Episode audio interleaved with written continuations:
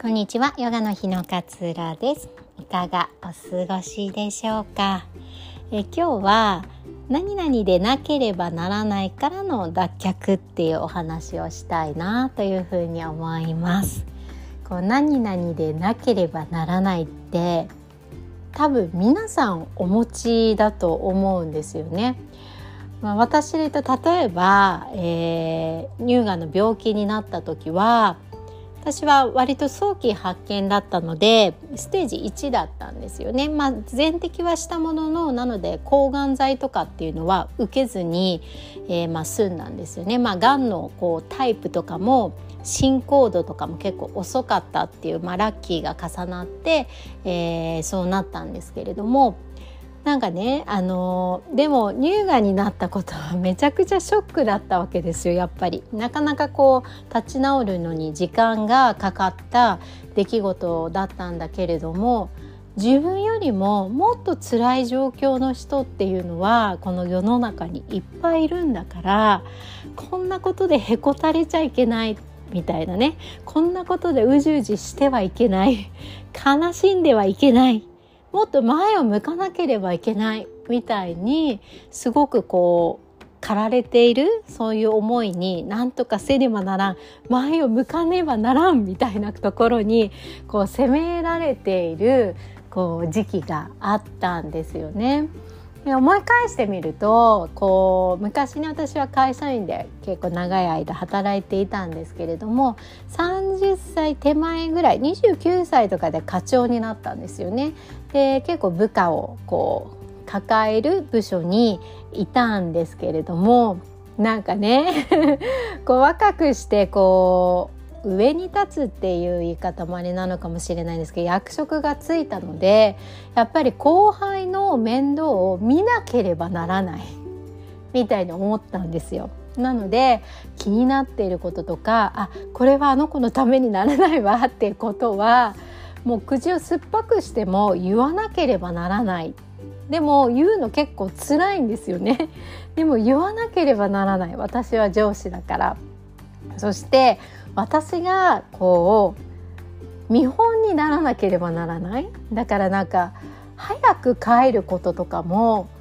部下が残っているのにね。私が早く帰るっていうこともしてはいけないみたいな風に捉えていた時があったんですよ。だからちゃんと遅くまで朝は早く来て遅くまで仕事をしていなければならないみたいな風に思っていた時期があったんですよね。なんかこの何とかしなければならないってすっごいこう窮屈な考え方ですよね。でじゃあこの「なんとかでなければならない」ってどこから来てるんだろうって思うと、まあ、世間一般的にそうだよねっていうところから来てることが多いと思うんですよね。世間一般的にいい上司っていうのはこういう上司だから部下の面倒も見ながら、えー、自分は遅くまでみんなの分の仕事も頑張ってこう背中をねいい背中を見せなければいけないみたいなのって世間がきっとこういうふうに思っているからっていうふうに自分で結局決めつけていることなんですよね。でこうなんとかせねばならないっていうのはなんか一見こう世間がそういうふうに言っているからみんながそういうふうに言っているからこれが一般常識だからみたいな捉え方をしてしまっていたりするんだけれどもシンプルに考えるとただただ自分で決めつけていることなのかなっていうふうに思うんですよね。なんかまあお子さんがいる方だったら母親なんだからこんなことはしてはいけないみたいな思いとかって結構強いと思うんですけれどもこれもね勝手に自分がそうだって決めつけていることなんですよね。で意外とね 冷静に客観的にその事実に気づいて見ていくとまだね実際に起こってないことの方が多かったりするんですよ。でもまだ実際に起こっていないことに私たちはすごく縛られているし心を揺さぶられてこう一歩前に進むことができないみたいな、えー、状況に陥ってしまったりするのかなっていうふうに思うんです。母親なんだからこういうふうこんなことを例えば言ってはならないとか例えば母親なんだから子供にカップラーメンを食べさせてはならないみたいな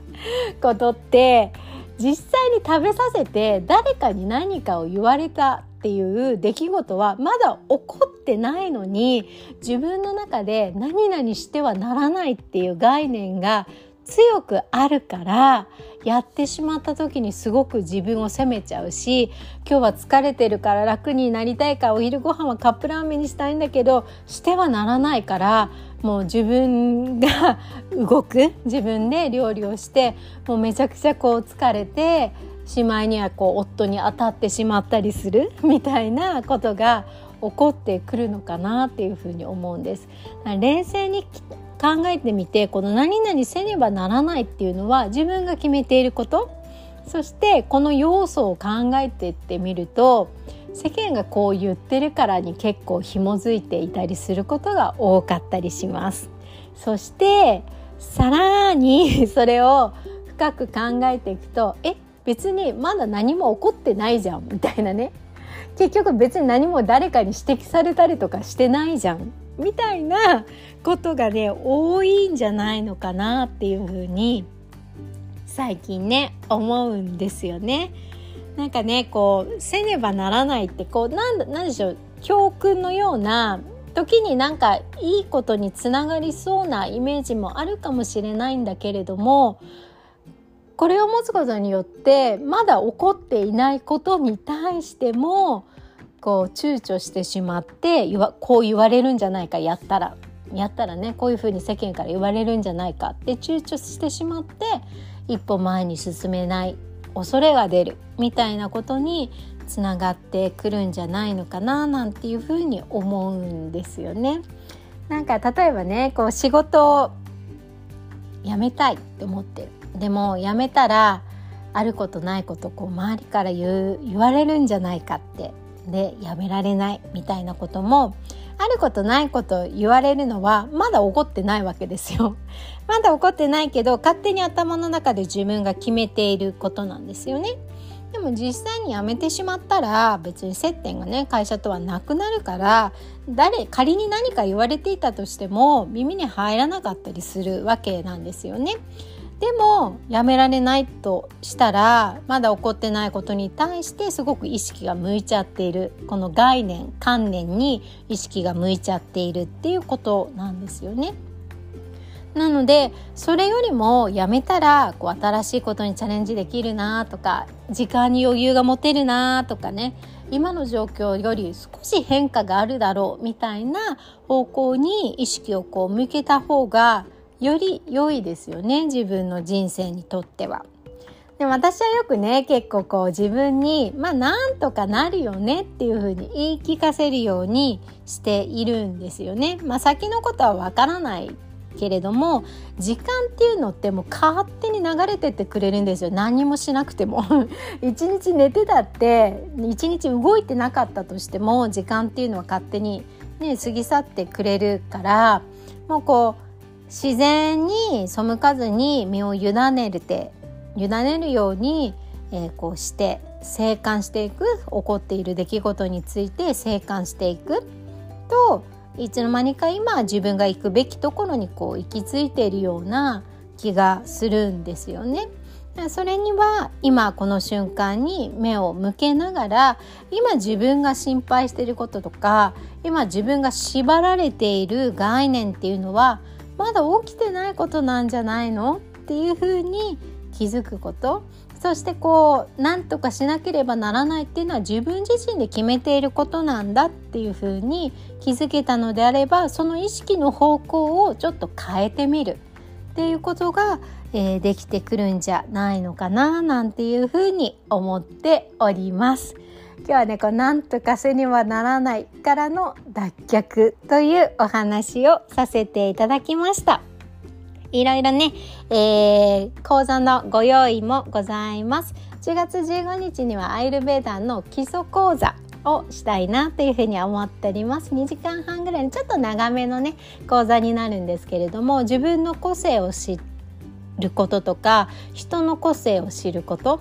あとは自分に合った食事とか自分の個性を知ることによって自分に合った食事とかライフスタイルっていうのが見えてきます。そうするとね本当に自分にとって必要なものを自分でチョイスできるようになってくる。これが結構ねアイルベーダの5代目かななんて思ってるので是非気になっている方は受けていただけたら嬉しいです。あとはウェルビーのマインドフルネス養成講座、えー、結構ね応募が増えております、えー、平日コースと土曜日コース用意しております。平日コースはね基本的に、えー、月木の午前中で開催しております。土曜日も、えー、基本的に午前中。えーえー、10時から1時ぐらいまでの間っていう風に考えております。すべてね録画アーカイブが残りますのであこの日はちょっと子どもの運動会で参加できないわっていう時も、えー、録画を見てね、えー、学習していただくことができるようになっております。それぞれ私と綾野先生の、えー、個人セッションの時間も設けておりますので不明な点とかわからない点とか指導するにあたってこういうところをもう少し学びたいみたいなところころはね個別にもフォローさせていただけますので是非気になっている方はチェックをしていただけたら嬉しいです。では今日も聞いてくださってありがとうございます。良い一日をお過ごしください。さようなら。